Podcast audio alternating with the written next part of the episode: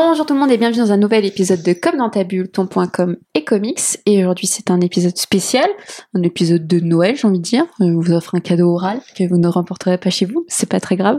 C'est surtout le dernier épisode de l'année. On clôture 2022 avec un projet assez spécial. Alors la thématique de ce podcast est large, on va dire que c'est une thématique annonce et féministe et culturelle et du livre, voilà, il y a plein d'infos dedans. Je suis avec Floriane, salut. Salut. Ça va ? Ça va et toi ? Ouais, nickel. Donc Floriane n'est pas là juste parce qu'elle a eu de la lumière et qu'elle est rentrée. Hein. Il y a une raison à sa présence ici. C'est un projet assez spécial pour moi. Et je pense qu'il y aura un peu d'émotion aussi quand je vais le dire et un peu de waouh, qu'est-ce que je suis en train de faire ? Et pourquoi ? Et toujours cette question de légitimité, bien évidemment. L'annonce, c'est que avec Floriane, on travaille sur un livre sur les personnages féminins dans les comics. C'est pas anodin pour moi d'en parler, c'est pas anodin de le dire comme ça parce que c'est pas forcément facile de proclamer comme ça qu'on écrit quelque chose qui est pas du tout pour emporter plein d'argent, hein, mais plutôt qui répond à un besoin. Ce besoin, c'est que déjà on bosse ensemble sur les podcasts autour des femmes et qu'il y a une vraie nécessité à parler des femmes et de leur place dans ces comics-là. Moi, cette idée de livre, elle me trotte dans la tête depuis quelques mois, et elle est venue notamment d'un besoin qui revêt à l'écriture de conférences.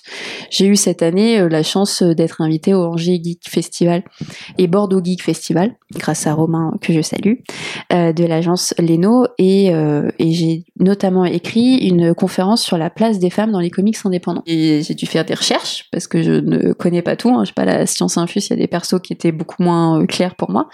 Donc notamment, dedans, il y avait Red Sonja, il y avait Lady Death, que j'avais envie d'approfondir, où je suis essayée de faire quelque chose d'assez large, parce qu'il fallait aussi parler à une communauté qui n'était pas des grands lecteurs de comics. Et évidemment, en termes de bouquins, j'avais pas grand-chose.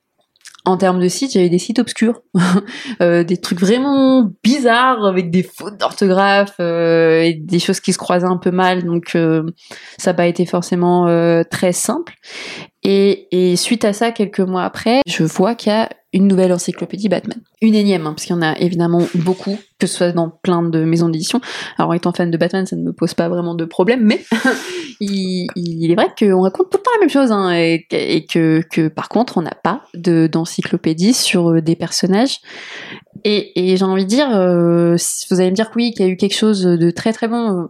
Je crois que c'est sur Eugene McGinn sur Harley Quinn.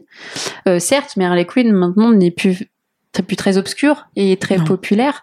Et moi, je pensais à des personnages type Xena la guerrière. Là, je fais plaisir à Floriane. J'ai des copines qui l'adorent. Je pensais à Red Sonja ou Lady Death que j'ai dû travailler, à Tank Girl et beaucoup à Tank Girl. Parce que, certes, on peut connaître son personnage en lisant ses comics, mais il faut quand même l'approfondir. Il faut le replacer dans son contexte de naissance, l'évolution. Il y a aussi plein de choses à dire. De par leur évolution à leur représentation au cinéma ou dans les séries, et il y a parfois de très bons articles, hein, sur des sites comme Comics Blog ou Super Pouvoir, mais sont-ils accessibles à un grand public ? Et c'est un peu l'idée que j'avais envie aussi, et que c'est l'idée globalement de Comme dans ta bulle, c'est que je ne parle pas forcément à des experts parce que justement ils ont Xavier Fournier, ils ont Comics Blog et ils le font très très bien. J'ai envie de parler aussi à un plus large public et sortir de cette communauté de niche qui pour moi n'a pas raison d'être, et du coup je me suis dit en fait il manque un bouquin quoi. Et je me suis dit j'ai envie de me lancer dans cette aventure parce que j'adore écrire, parce que j'adore ces personnages là et que j'ai toujours envie de me dépasser aussi au niveau de projets artistiques liés aux comics, mais j'avais pas envie de faire ça toute seule parce que je bosse déjà en freelance et je suis déjà un peu des fois toute seule dans ma grotte à faire des projets, et surtout j'ai pas du tout la prétention de connaître tous les personnages parce que je savais pas qui y aurait dans cette liste. J'avais genre une dizaine de personnages sûrs, mais voilà, j'ai pas lu Wonder Woman dès le début. Je ne suis pas une grosse fan de Captain Marvel, enfin si, je l'aime beaucoup, mais j'ai pareil pas lectrice de comics. Je me suis dit mais qui contacter? Et non, en vrai ça a été assez évident de te contacter toi, Floriane. Qu'est-ce que t'en as pensé quand je t'en ai parlé? T'avais le droit de dire c'est de la merde. Tu sais pas aujourd'hui quoi. J'étais super contente déjà que tu aies pensé à moi. Et le projet m'a tout de suite plu parce que un peu comme toi, parce qu'il faut savoir qu'avant j'écrivais des conférences pour Alexandra. Aussi sur les femmes dans les comics. Ouais, pour le dernier bar. Exactement. Exact. Et même si c'était des personnages que je connaissais beaucoup, j'ai pas toutes les connaissances pareilles. Et quand je faisais des recherches, pareil, je me heurtais à un mur. C'était pas les connaissances sinon que je voulais parce que, comme toi, Alexandra, j'aime bien le symbolisme, savoir d'où ça vient. Et c'est très dur de trouver ça. Ouais. Vraiment, c'est à nous de le faire en fait. Ouais. Donc c'est bien, hein, mais justement, je trouvais que le livre, ça serait super intéressant que d'autres personnes n'aient pas à faire ce chemin-là. Et ça permettrait à ces personnages de mieux être connu aussi un public plus large. Et d'exister autrement. Aussi. C'est ça. Et de aussi un peu de les revaloriser. Ouais. Est-ce qu'on va en parler un peu plus de la forme du livre. Mais ouais, donc vraiment super contente. Et surtout que tu m'as présenté le projet en parlant d'un livre existant qui s'appelle Héroïne. Ouais, très belle. Exact. C'est vrai. Ouais, Héroïne qui est dans la collection Ça c'est de l'art, mais que c'est pas le nom de la maison d'édition. Je pense que je mettrai les liens. Il y a eu Héroïne, il y a aussi Les Sorcières dans la même collection qui est vraiment incroyable comme bouquin. C'est Héroïne de Cléopâtre à Wonder Woman, un mythe à redécouvrir en 40 notices de Alix Paré chez Chêne. Donc Chêne est la maison d'édition et la collection et Ça c'est de l'art. Donc dans cette collection, vous pouvez retrouver aussi Les Sorcières. Et leur idée, c'est aussi de parler de personnages importants, mais de parler très simplement, avec une sorte, comme il le disait, de notice, de fiche. Donc on a une page pour le coup, donc une page avec le perso, ses origines, ses adaptations, et une autre page avec une représentation, soit un tableau de ce personnage-là, une sculpture, etc. Et je trouve le concept vraiment trop cool. Je me suis un peu partie de ce bouquin-là, sans faire un copier-coller, en me disant... Il va falloir aussi apporter une sorte de notice, en fait, une sorte de fiche pour chacun de ces persos. Et la première chose que je me suis dite, c'est que je ne voulais pas du tout d'images prises sur Google de ces personnages-là. Étant dans ce milieu-là depuis un petit moment, j'ai la chance de connaître et en tout cas, d'avoir aussi une facilité d'accès pour avoir des illustrateurs et illustratrices. Et donc, le principe aussi, c'est que chaque personnage aura une illustration, je l'espère, inédite. Là, je vous parle, ça fait 4 mois qu'on bosse dessus. J'ai contacté encore aucun artiste. Donc, ça se trouve qu'ils vont me dire, c'est de la merde. Ou j'ai pas envie. Mais je pense que je vais en trouver 36. Alors, est-ce que du coup, une illustratrice ou un illustrateur aura 2 persos, aura 3 persos? C'est pas fixé. C'est vraiment un podcast d'annonce. Donc là, ce qu'on a vraiment, on va en parler après, c'est le titre, le sous-titre, les chapitres et les personnages. C'est déjà pas mal, je vous le dis. Et ça demandait déjà beaucoup de travail. Mais donc voilà. Il n'y aura pas une page par perso. Il y aura une double page. Qui reviendra du coup sur tout le personnage. Donc on va embrayer tout de suite pour en parler plus en détail du titre et du sous-titre qui va vous indiquer un petit peu de quoi parler à chaque fois ces doubles pages sur le perso. Donc le titre est, Floriane, je te laisse le dire, Portrait d'héroïne remarquable. Ouais, parce qu'on se la pète pas du tout. On y va à fond. Écoute, c'est bon. Ça. Du coup, en amont, pour le titre, le sous-titre et le chapitrage, je voulais remercier Xavier Fournier, qui a été d'un grand conseil et qui continue à l'être, de toute façon, parce que je ne peux pas trop me passer de son expertise. Déjà, je lui ai demandé, frère, est-ce que t'écris un bouquin sur les femmes dans les comics, parce que du coup, je le fais pas. Et mais non, mais... Il a adoré l'idée, donc c'est vraiment cool. Et il y a eu plein de noms, de titres, mais Portrait d'héroïne remarquable, ça collait plutôt bien, non? Moi, je trouve ça super. Écoute, tant mieux, parce que c'est plutôt fixé dans nos têtes. Et du coup, le sous-titre, c'est de leur naissance à aujourd'hui. Du coup, peut-être qu'on peut revenir un petit peu sur ça, sur qu'est-ce que ça veut dire de leur naissance à aujourd'hui, finalement. Ouais, c'est qu'on peut parler forcément classique de leurs origines. Ouais. C'est quand même la base. Et c'est des personnages qui ont beaucoup changé et qui ont symbolisé plusieurs choses. Alors, comme on a dit, on voulait aussi s'appuyer sur leur symbolisme dans d'autres arts. Ouais. Ça, c'est super important pour nous, ou dans la mythologie, parce que bah, si on prend Wonder Woman comme exemple, c'est obligé de parler de sa place dans la mythologie, ou les sorcières ou autres, quand on va en parler après. Et aujourd'hui, bah, parce que les adaptations ont beaucoup changé, et aussi bah, dans les séries, dans les cinémas, tout ça, on voulait aussi parler un peu de plusieurs médias. Ouais, complètement. On va essayer d'être cross-média, en fait, de voir comment elles ont évolué, et comment il y a une évolution aussi de la société, parce que évidemment, à travers ces textes, il y aura du féminisme et surtout, ce qui est important, c'est qu'il y aura du point de vue. Donc, il y aura des infos évidemment sourcées. Hein, on dit pas de bêtises. On là justement, on est dans le procédé actuel, c'est qu'on est en pleine relecture de chacun de ces persos pour en parler au mieux. Mais il y aura aussi une partie dans le paragraphe qui sera notre point de vue sur ce personnage et son évolution et qui du coup. Ce bouquin n'est pas une encyclopédie, c'est un livre. C'est quand même subjectif, même si on s'appuie sur des faits, on va dire avérés sur les origines. Ça, c'est quand même un point de vue qu'on a complètement, comme tu dis, engagé, féministe quand même. De toute façon, le point de vue, il est que on la sélection de personnages qu'on a faite et des personnages qu'on aime beaucoup et voilà, principalement qu'on aime beaucoup et qu'ensuite on a des choses à dire parce qu'elles ont évolué de manière différente et qu'elles ont très elles ont plein de points forts et aussi des faiblesses qu'on aimerait bien exploiter quoi. Mais oui, il y aura du point de vue, il y aura du féminisme et il y aura des choses à débattre parce que possiblement les gens ne seront pas d'accord avec ça. Et du coup, sur les chapitres, on va tout de suite un petit peu en parler parce que ça sera, je pense, un peu plus concret. Donc, on est arrivé à 9 chapitres qui sont les mutantes, les destroy, les anti-héroïnes, les sorcières, les guerrières, la nouvelle génération, les humaines, les Catgirls. C'est que t'aimes beaucoup ce chapitre-là. Qu'est-ce que c'est les Catgirls ? On y revient. Attends. Et les mythes. Ça aussi. Donc, on tombe à 9 chapitres. Et dans ces 9 chapitres sont regroupés entre 4 et 5 personnages à peu près. C'est ça.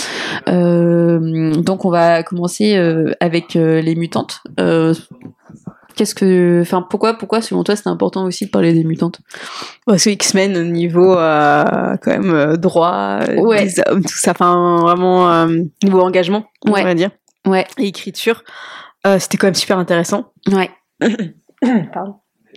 Notamment à partir des années 80, on va pas rentrer dans les détails, mais très important, et notamment les personnages qu'on a choisis comme Tornade. Encore aujourd'hui, elle évolue, elle symbolise des choses différentes que dans les années 80. Donc, complètement. Là, j'ai commencé à faire des recherches sur Tornade grâce à mon ami Maxime. Et il y a plein de choses. Enfin, elle a des éléments clés dans sa vie qui sont liés à la mort, à la résurrection, à des changements de look, à des prises de pouvoir par moment et des contre-courants. Enfin, il y a vraiment plein de choses limite politiques dans ce personnage-là qui est... C'était politique que je cherchais. Ouais. Assez ouf. Donc évidemment, il y aura Tornade. Il y aura Jean Grey. Oui. Je crois qu'on ne peut pas se passer de Jean Grey, évidemment la série Dark Phoenix. Certes, c'est la plus connue, mais derrière Dark Phoenix, en fait, il y a plein de choses à ressortir. C'est ça. Le fait qu'elle est pas du tout maîtresse de son corps. Pour une femme, tu vois, c'est assez symbolique. Et de ses émotions aussi. C'est... complètement. Il y a le sens du sacrifice aussi derrière tout ça. Et en fait, derrière, on va essayer d'y retirer des choses qui sont intrinsèquement liées aux femmes. Le sens du sacrifice pour une femme, c'est aussi lié à longtemps où la femme reste à la maison et l'homme va travailler. Donc évidemment, j'ai bien compris que la société évoluait, mais c'est pas le cas déjà partout. Et c'est pour moi lié du coup à ce personnage-là quoi. On a mis Malicia. Forcément. Effet. Évidemment. je la connais un peu moins, Malicia. Mais du coup, je pense qu'il y a plein de recherches à faire. C'est une jeune, vraiment une jeune héroïne qui, pour le coup, est proche de Wolverine et est proche aussi beaucoup de Tornade, de Jean Grey. Donc, elle est vraiment au centre de plein de choses. Et il y a des runs où elle prend complètement le pouvoir et elle est dans cette ambiguïté aussi un peu à la Catwoman. D'ailleurs, Catwoman n'y est pas entre gentille et méchante. Ouais, sur certains runs. Donc ça, c'est important aussi de le mentionner.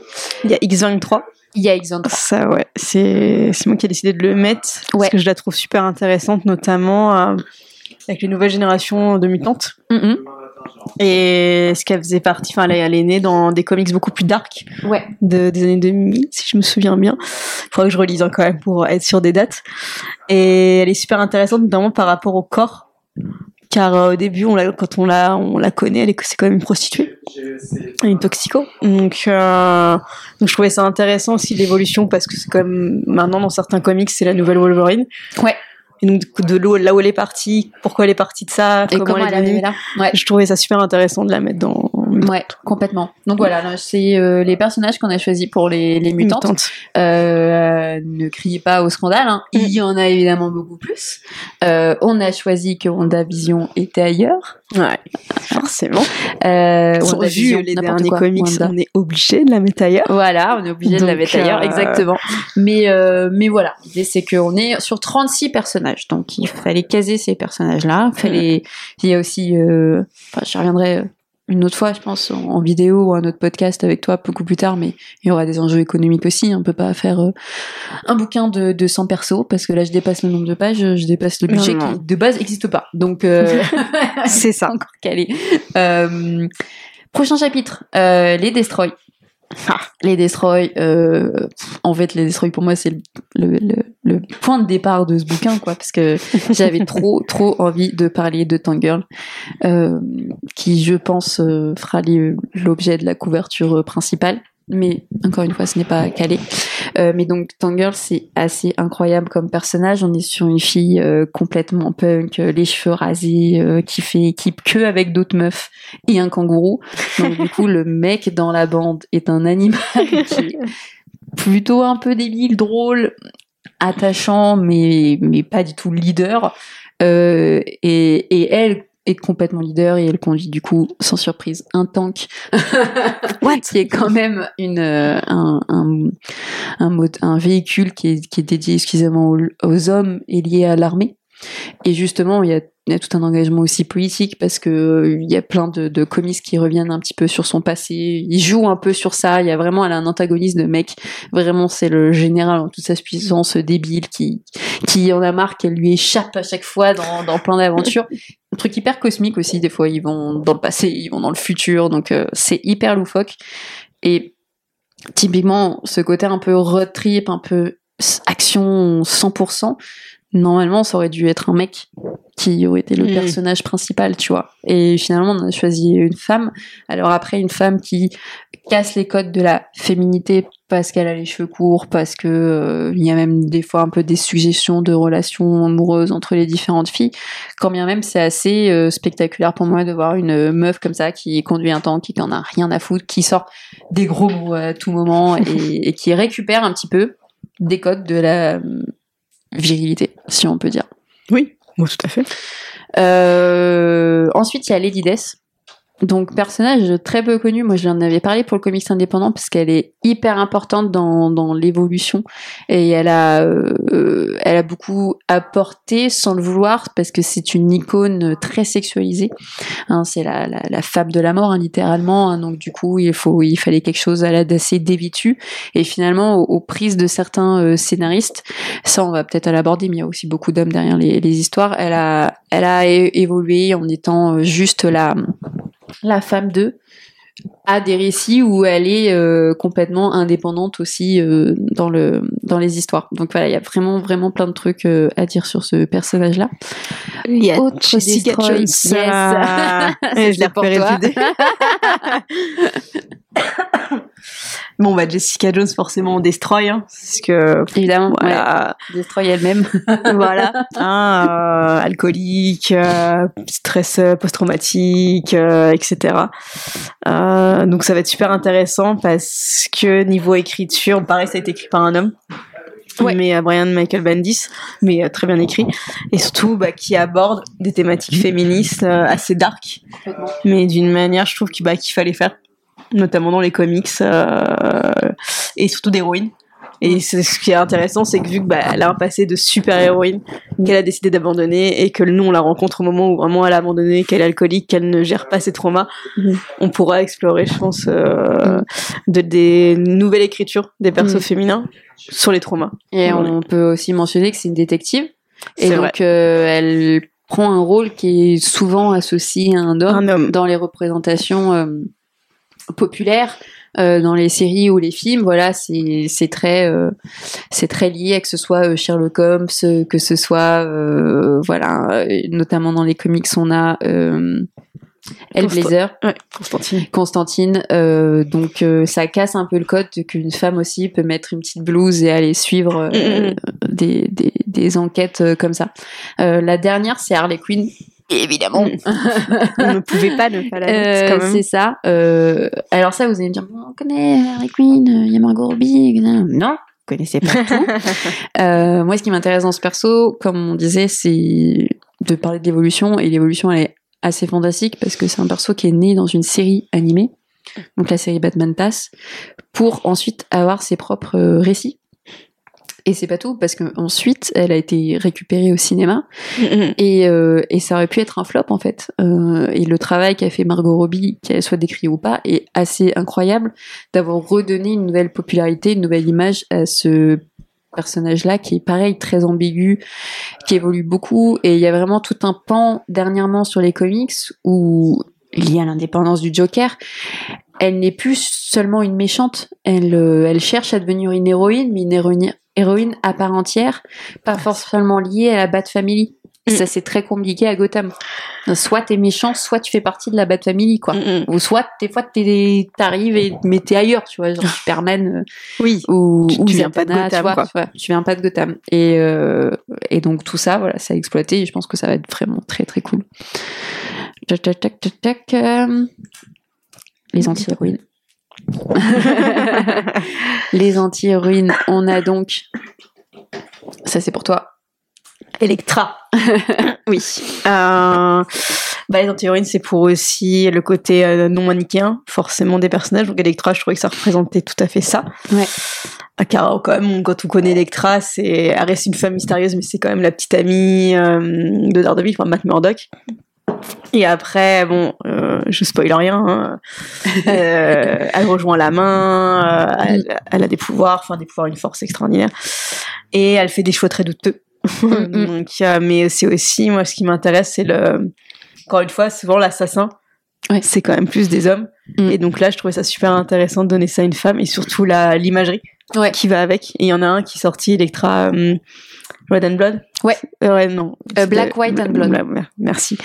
Et je trouvais ça super intéressant, rien que l'imagerie et l'écriture maintenant, parce qu'il faut savoir que dans les derniers comics quand même, ça aussi je peux le dire, oui, elle est devenue quand même, The Woman Without Fear.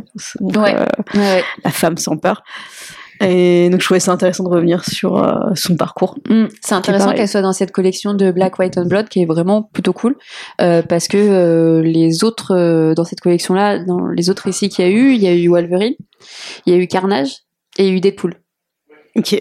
Et donc du coup, le quatrième est sur une femme qui est logiquement, dans une collection, on aura principalement des hommes, parce que le sang implique de la violence, implique des combats assez puissants, et qui n'est pas forcément. Moi, je pense que beaucoup restent dans une imagerie où la meuf, elle tape et il y a des paillettes qui sortent, tu vois. Il y a pas de sang, quoi. Et donc là, Electra, elle est tout aussi puissante et violente que Daredevil, complètement. Anti-héroïne, on a Erika de Something Is Killing the Children. Qu'est-ce que c'est que ça ? Mais c'est de l'indé. On n'en est pas venu encore à le dire, mais il y aura de l'indé. Parce que le comics, c'est pas juste Marvel, la maison des idées et DC Comics. Il y aura un peu de tout le monde, quitte à un jour faire un numéro spécial sur que des personnages de comics indépendants. Ça serait vraiment trop cool pour moi. Mais il y a eu l'idée aussi de mettre des grands noms. Pour que vous l'achetez. Soyons honnêtes. Ouais. Ça sert à un moment donné. Je cherche pas à gagner de l'argent. J'aimerais bien juste qu'il soit dans les mains de gens, peut-être un maximum de personnes, pour faire connaître ces personnes-là. Mais du coup, il faut des grands noms. Erika ne fait pas parler d'elle-même, mais Erika est vraiment incroyable. C'est une jeune fille. Ouais, jeune. Je crois qu'elle a 16 ans. Ouais, 16 ou 18. Et elle combat des méchants avec une brutalité assez incroyable. Elle-même a vécu un traumatisme où elle a vu ses parents déchiquetés par ces méchants-là. Et en fait, quand ils rentrent dans une sorte de ligue pour tuer ces monstres-là, le monstre qui leur a fait du mal est enfermé dans une peluche. Et donc elle garde cette peluche. Et donc, en fait, t'es constamment dans cet équilibre entre la petite fille et la jeune femme qu'elle a dû être à cause d'un traumatisme. Donc là, il y a beaucoup de choses à dire sur comment on devient femme. Il y a des traumatismes terribles qui sont la perte de tes parents, mais qui peuvent être aussi malheureusement liés à un viol, liés à plein de choses. Et donc, ce qui est cool aussi, c'est que ça renverse les codes, parce que notamment dans le tome 1, elle l'accompagne. Enfin, elle intervient dans cette ville-là où il y a des monstres, et il y a un garçon qui est là et qui a vu ses potes mourir, et alors lui il est défait constamment, il pleure tout le temps, et là on est dans la femme protectrice, la femme qui va l'emmener, qui va dire non mais c'est moi qui vais être courageuse pour toi. Et ça fait vraiment vraiment du bien de lire ça, c'est pas souvent, donc ça fait vraiment plaisir. Autre anti-héroïne, Poison Ivy. Yes, forcément. Ouais. Au tout début, je voulais la mettre dans Rebelle. Je voulais faire un chapitre Rebelle. Mais anti-héroïne, ça marchait beaucoup plus. Parce que il y a plein de choses à dire. Mais le principal truc, ça va être son rapport à l'écologie, avec le terrorisme. Et surtout le traitement. Ouais. Juste par rapport à ça, c'est super intéressant, en fait. Parce qu'au tout début, elle est vraiment vue comme une éco-terroriste. Et plus l'écologie avance dans la société, et plus son écriture change, en fait. Ouais. Et je trouve ça super intéressant. Ouais. Bah, à la limite, elle devient un porte-étendard et une héroïne, parce qu'on se rend compte que les justifications qu'elle avait il y a quelques années sont d'autant plus importantes aujourd'hui. Donc, elle n'est plus qu'une méchante. Enfin, c'est beaucoup plus que ça, en fait. Et puis, elle est dans la série annuelle de 92, elle a beaucoup été représentée en pin-up. Elle a eu beaucoup d'évolutions de tenue aussi. Elle en a beaucoup. Donc là, il y a plein de choses à faire où ce personnage-là représentait une sorte de comment dire, d'attrait pour les hommes. Par son physique, par ses pouvoirs, le fait qu'elle a un baiser où elle peut, un baiser mortel où elle peut les droguer, et du coup avoir tous ces hommes à son service, ça représente un peu cette femme la femme classique, aguichante, séduisante, qui peut attirer tous les hommes dans leur filet et leur faire du mal, parce qu'elle est belle. Ou parce qu'elle est, et du coup tu justifies ça parce qu'elle est méchante. C'est bizarre. Voilà, il y a vraiment plein de trucs à dire qui sont un peu flous sur ça. Je pense qu'on a fait le tour. Ouais, on a fait le tour sur des anti-héroïnes. Tac, les sorcières. Bon, en premier, Wanda. Oui, voilà. Elle est là, évident. Oui, c'est quand même dans... C'est pas de la sorcière rouge depuis le début, hein, quand même, faut pas... C'est avec elle, du coup, qu'on disait tout à l'heure, qu'on hésitait pour les mutants. C'est ça. Mais c'est que dans les derniers comics, il a été réfuté qu'elle n'était plus mutante et que, en fait, ses pouvoirs venaient justement de la magie. Ouais. Donc c'est pour ça que là, d'autant plus... Il y a quand même la route des sorcières qui est sortie, que si vous ne l'avez pas lu, lisez-le. Mais voilà, de toute façon, oui. Mais oui, voilà, les sorcières, quand même, il y en a beaucoup, notamment dans... Enfin, je sais plus combien on en a mis, là, mais c'est quand même la porte-étendard, je trouve, Wanda, surtout avec le succès de WandaVision, de Doctor Strange 2, je vais y arriver. Ouais. Elle représente très bien aussi le côté magique qu'a pris Marvel depuis quelques mois, années maintenant quand même, ouais, avec d'autres Strange notamment. Ouais, complètement. Il y a, puis après, ça répond aussi à un, je pense qu'on en parlera sûrement en préface de chaque chapitre, un besoin aujourd'hui où les femmes se revendiquent d'autant plus sorcières et qu'on récupère en fait un héritage où on en a besoin, parce que vous connaissez tous, voilà, le procès des sorcières, Salem et bien d'autres, hein. Attention, c'est pas du tout lié au Moyen-Âge parce que ça existait bien avant, le fait qu'on brûle des femmes, et on continue malheureusement à en brûler, ça faut pas l'oublier, et donc aujourd'hui je vois d'autant plus, hein, sur Instagram des comptes de sorcellerie, d'astuces pour purifier ta maison, etc. Et il faut pas du tout en rire en fait, c'est qu'on a on a besoin aussi de ça parce que ça fait partie de nos forces et de notre passé, et je sais que j'avais lu notamment le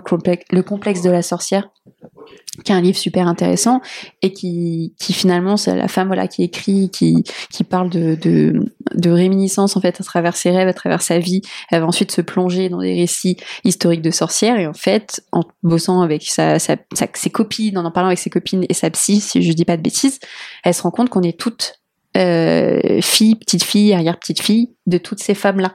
On a soit ça fait partie de notre héritage, soit on a connu des hommes qui ont eu des femmes qui ont été sorcières et qui ont été brûlées, soit des hommes qui sont d'une filiale d'inquisiteurs. C'est dans notre histoire à tout le monde, donc c'est hyper important, et du coup faut pas du tout me lancer sur les sorcières. Du coup on a Satana, évidemment, forcément, côté d'ici, en faisant mes recherches là, très peu de en VF, hein, encore une fois. En tout cas, j'ai regardé en VF, très peu de run solo. Hein. Non, j'ai regardé aussi pour. C'est incroyable. Elle est dans la Justice League Dark. Donc, mais même en VO, hein, ce que j'ai commencé à regarder, il y en a un peu plus. Ouais. Mais c'est pas ouf non plus. Hein. Mais c'est vrai qu'elle est tout le temps là, oui. Elle est tout le temps là. Et puis surtout, elle arrive à des moments déclencheurs. On va aussi, je pense, l'aborder parce qu'elle apparaît quand même pas mal de fois dans les films d'animation d'ici. En lien aussi beaucoup avec Constantine. Mais pourquoi on s'attarde pas sur ce personnage-là avec cette hype de la sorcellerie, c'est assez étonnant. Autre sorcière, Magic, de l'univers des X-Men, des nouveaux mutants notamment. Des nouveaux mutants, exactement. Ouais. Pour ceux qui ont vu le film qui est passé inaperçu, mais elle est dedans. Oui, mais il n'a pas eu de chance, il a été retardé au moins. Oui, mais elle est jouée par Anya Taylor-Joy, donc je voulais le dire. Non, mais oui, bah, ça, après, on fait des recherches dessus, parce que moi, je la connais pas énormément. Ouais. Mais le peu que j'ai lu, elle a l'air super intéressante, notamment la source de ses pouvoirs et son caractère. Ouais. Donc voir un peu le symbolisme qu'on peut apporter. Ouais, complètement.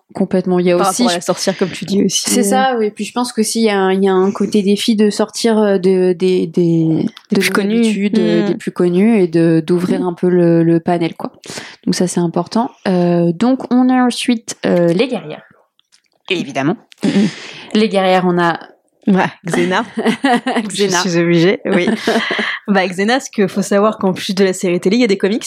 Et il y a pas mal de runs qui ont duré vraiment pas mal de temps, voire des années, et qui sont très bien, et qui ont quand même droit à des illustratrices comme Jenny Frison et tout, donc c'est pas rien. Calé, ouais.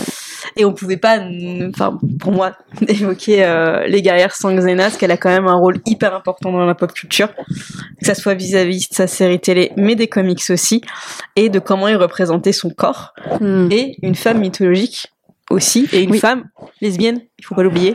Donc ça aussi, super important d'en parler, et de voir le traitement selon les runs et selon par rapport à la série télé. Ouais, complètement. Ouais. Donc ça c'est vachement important. Autre personnage très fort, Red Sonja. Oui. Grosse, grande guerrière qui est vraiment un emblème, même du comics indépendant, parce que je me souviens quand j'avais fait mes recherches, elle est née de base d'une grosse entreprise qui est donc Marvel, Marvel. Qui sort finalement d'une maison classique, et qui finalement au fur et à mesure de reprises scénaristiques a sa propre histoire, parce qu'elle découle de l'univers de Conan. Donc, elle part de ce principe-là, que c'est un personnage qui découle d'un homme, et pour avoir des runs solo et des runs qui ont au fur et à mesure évolué, sa tenue aussi a évolué, mais elle reste une figure aussi un peu comme Lady Death, très, très sexualisée, quoi. Ouais, puis elle a redéfini aussi justement le rôle des femmes, la représentation des femmes dans la fantasy. Complètement. Comme tu dis. Et ça aussi, c'était une nouvelle image, ouais. Complètement. En guerrière, nous avons Xena, on l'a déjà dit, pardon, on lit nos notes parce qu'on n'a pas du tout préparé. Captain Marvel, on l'avait mis guerrière d'un nouveau style. Ouais. Parce que c'est un peu ça, enfin, c'est une militaire. Donc c'est un peu les guerrières d'aujourd'hui, ouais. On va dire. Donc Captain Marvel aussi, vraiment elle existe depuis super longtemps, donc Darren est réussi et pas réussi. Donc dans le symbolisme aussi par rapport au féminisme, parce qu'il faut quand même pas oublier que son run un solo a été créé dans les années 70 pour un peu dire il y a le féminisme qui marche. Allez, quoi, on va surfer dessus. Ouais. Donc, faut voir aussi, justement, qu'est-ce qu'il en est aujourd'hui de cette héroïne créée pour plaire aux féministes. Complètement. Et, des personnages, les guerrières du Wakanda. Ah oui. Ça aussi, on était un peu obligés d'en parler. On était obligés parce que notamment à travers les films, on voit tout l'engouement qu'il y a eu sur ces femmes-là. Assez impressionnante d'ailleurs parce qu'elles sont sans peur en fait, qu'elles y vont et que ça fait du bien au niveau d'un média populaire comme les grandes salles de cinéma, de voir des femmes avec des lances se battre, notamment dans le dernier Black Panther, qui est pas forcément le meilleur film du MCU, mais de voir des duels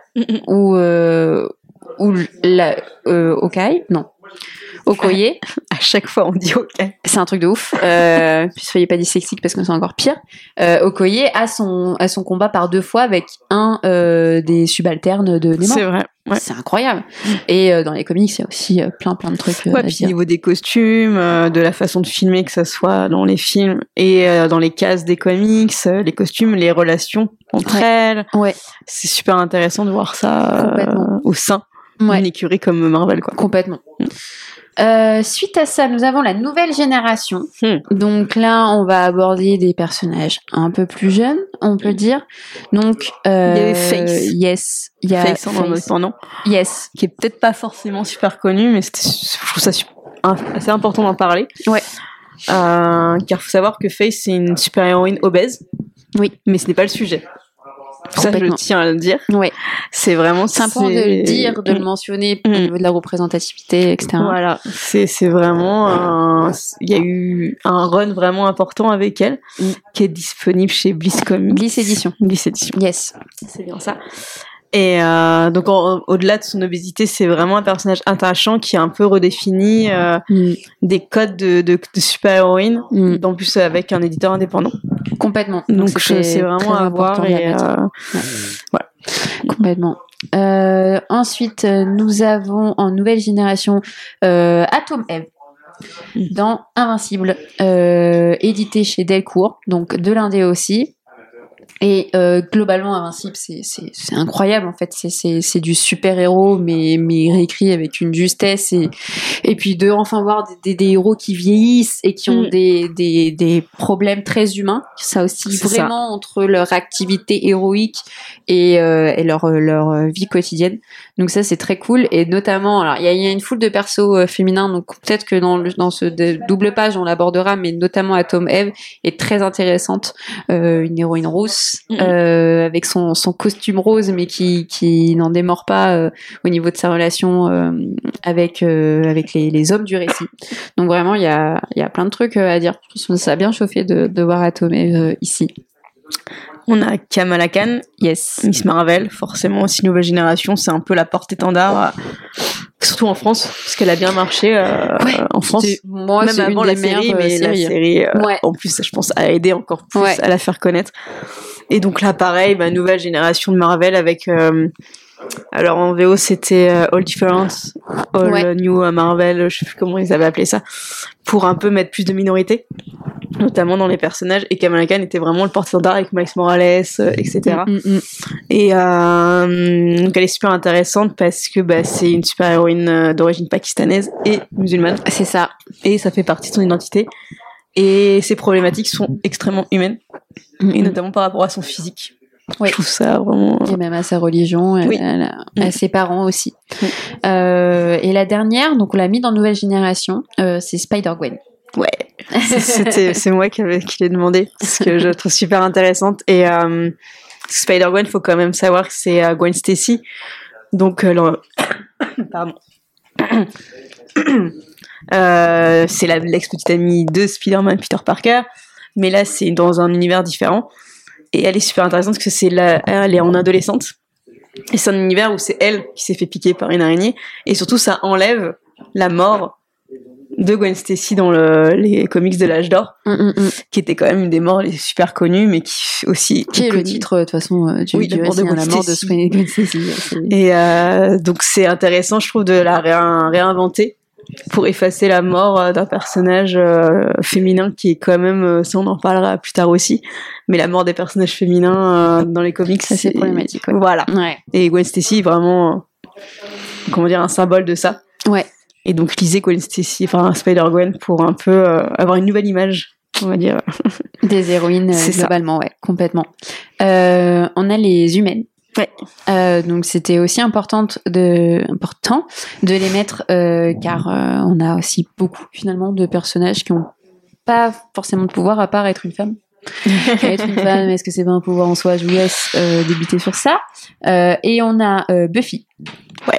Moi, j'avais très très envie de mettre Buffy parce que je me suis mis là sur les comics il y a pas longtemps et c'est vraiment cool. Mmh. Je me suis remis dans la série parce qu'au final, je l'ai pas vue en fait.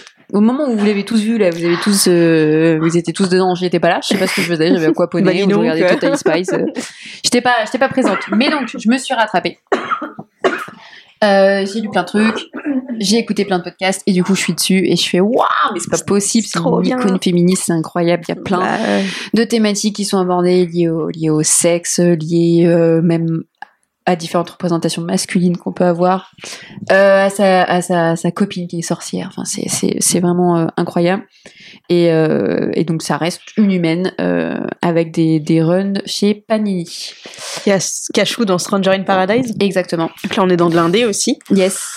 Stranger in Paradise, c'est une longue BD fleuve de Terry Moore qui a duré c'est connu pour être une BD qui a duré le plus longtemps. Ça a commencé dans les années 90, ça s'est fini dans les années 2010, un truc comme ça. Et donc Cachou, c'est une des héroïnes, parce qu'il y en a deux. Et on l'a choisie car niveau écriture, surtout son identité en tant que femme, aussi en tant que femme lesbienne, elle est super intéressante. Et surtout Stranger Things aborde plusieurs genres. Stranger in Paradise. Stranger Things. Désolée. J'aurais pu tellement la sortir, ça. Ouais, non, parce que quand on a parlé ce matin, c'est ça. C'est Stranger in Paradise, merci. Aborde plusieurs genres. Donc, c'est là aussi que c'est intéressant de voir comment tu écris un personnage féminin au fil des années, dans plusieurs genres différents et avec une identité quand même assez novateur. Et de suivre un perso, parce que finalement, la plupart des persos qu'on a abordés là, un scénariste se l'approprie, il peut la suivre pendant quelques runs et puis ensuite il passe la main à quelqu'un d'autre et donc elle reboote à chaque fois où elle prend certaines caractéristiques, il lui en apporte de nouvelles, mais on n'est pas sur comme ça une évolution. Non, là c'est vraiment Terry Moore qui a tout écrit, donc c'est vraiment génial. Nous avons ensuite Lois Lane, forcément. Lois Lane, ça je sais que c'est ton... Non, oui, Lois Lane, on était obligé d'en parler là aussi, ça fait partie de ces figures quand même de personnages qu'on pense tous connaître mais qu'on connaît pas tellement en fait, à part d'être la petite amie journaliste de Clark Kent et Superman, alors qu'elle a tellement de choses à apporter et elle a eu plusieurs runs en solo. J'ai commencé à faire une liste de lecture, c'est le bordel, mais je vais y arriver. C'est clair. Et donc, justement, moi, je trouvais intéressant de la mettre sous une autre lumière. Ouais. Et vraiment que les gens se rendent compte qu'elle a beaucoup à dire. Ouais, ça va être trop bien. Et de même pour Renée Montoya. Donc là, on est côté d'ici, dans l'univers de Batman, particulièrement de la JCPD, qui travaille parfois avec Bullock et notamment avec Gordon. Et de même, Harley Quinn, personnage créé dans la série animée Batman TAS de 92, qui a réussi. Or, elle n'avait pas eu besoin du Joker qui a apporté évidemment une résonance énorme pour Harley. Elle a réussi à faire son trou, sa lumière, dans cet univers très vaste de Gotham, en étant une femme hispanique, lesbienne. Elle a une relation avec Batwoman, elle a une relation avec Double Face aussi, Harvey Dent, mais tout ne se justifie justifie pas via ses relations, ça justifie surtout par le fait que c'est une bonne flic. Et ça, c'est très important pour ce personnage-là, c'est-à-dire que elle ne veut pas s'imposer comme juste la femme du Zizipidi, mais comme une flic parmi tant d'autres. Et il y a un très très bon run que je conseille qui est Gotham Central, où je reviendrai dessus, qui aborde ce personnage-là vraiment d'une très très très belle manière. Et la dernière qu'on a mise, là cette fois-ci on aura 5 dans ce chapitre-là, c'est Black Widow. Ouais. Bah là aussi on était un peu obligé quand même d'en parler. Oui. Parce qu'elle a été maltraitée quand même, je trouve, par le MCU. Oh, oui. un petit peu. Ah, un petit peu. Légèrement, oui. C'est quoi cette relation avec Hulk ? Ah, non, mais pourquoi tu me reparles de ça ? Je sais pas. C'est bon, les trucs que j'avais pensé, tu vois. C'est même pas le film. Et ce que j'ai commencé, enfin, j'en avais déjà lu, là, j'ai recommencé à en lire. Et pareil, je trouve qu'elle a des choses à dire. Ouais. Et c'est quand même une des premières Avengers, enfin, au féminin.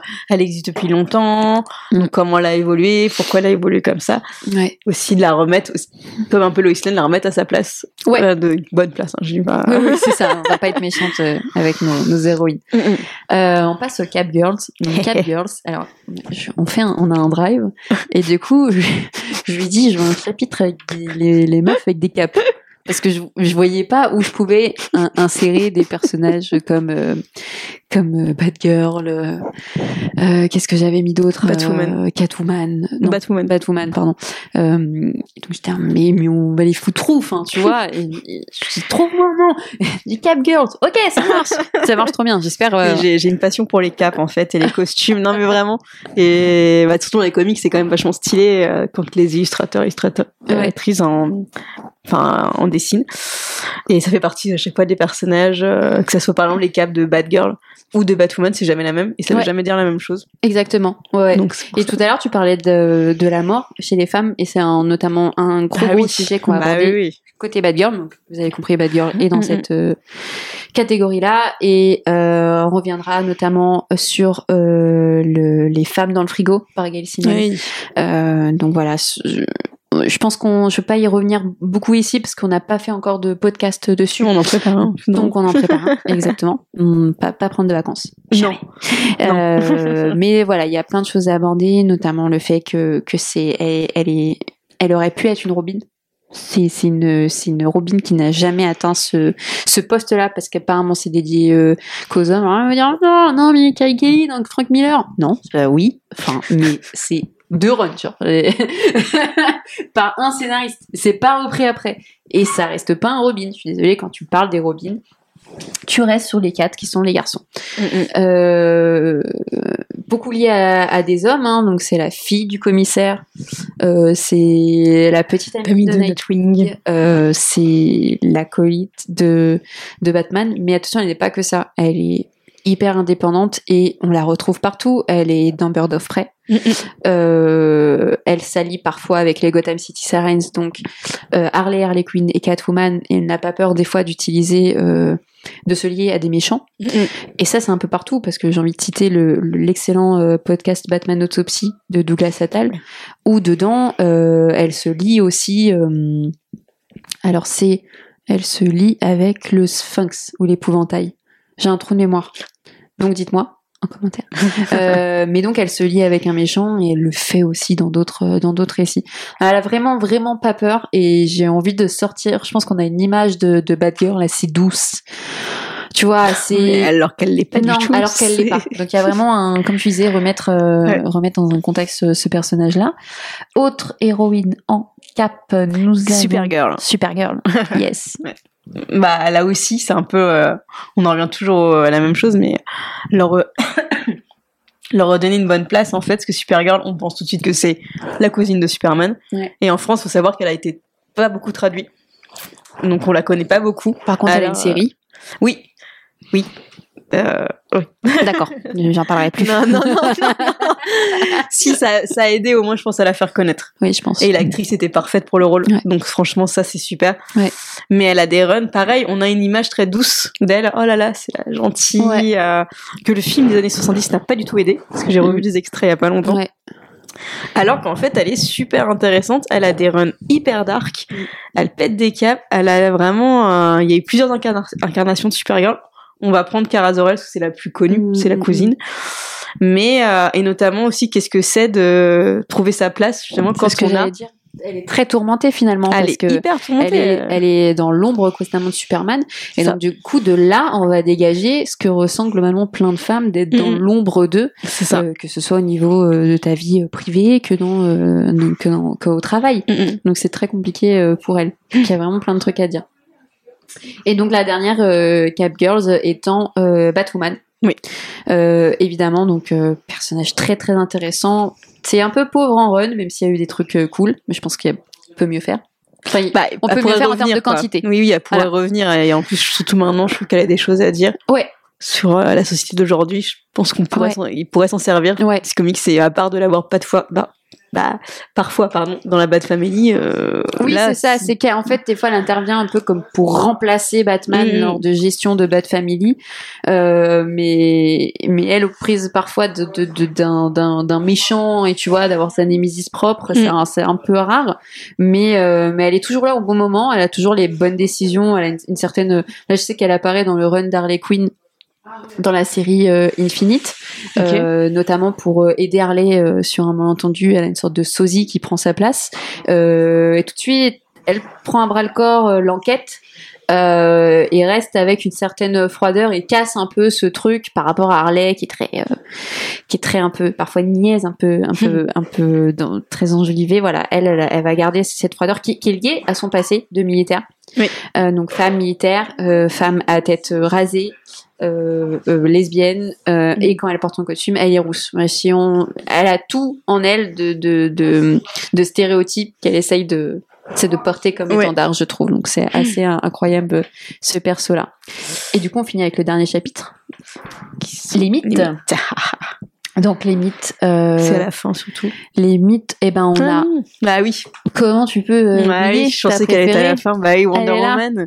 Yes. C'était obligé. On avait hésité à la mettre en guerrière aussi. Mais les mythes, c'est quand même plus approprié pour elle. Car elle est quand même liée à la mythologie grecque. Ouais. Et donc voilà, là, on va vraiment parler justement de sa place, de comment un personnage crée via cette mythologie grecque peut dire quelque chose en fait, et a toujours dit quelque chose de la place des femmes, et qu'est-ce qu'elle dit aujourd'hui. Exactement. On a rajouté du coup les Valkyries. Oui. C'était pas prévu au début, donc c'est vraiment des rajouts de fin, mais j'aime bien moi ce qu'on est en train de nous raconter au niveau du cinéma.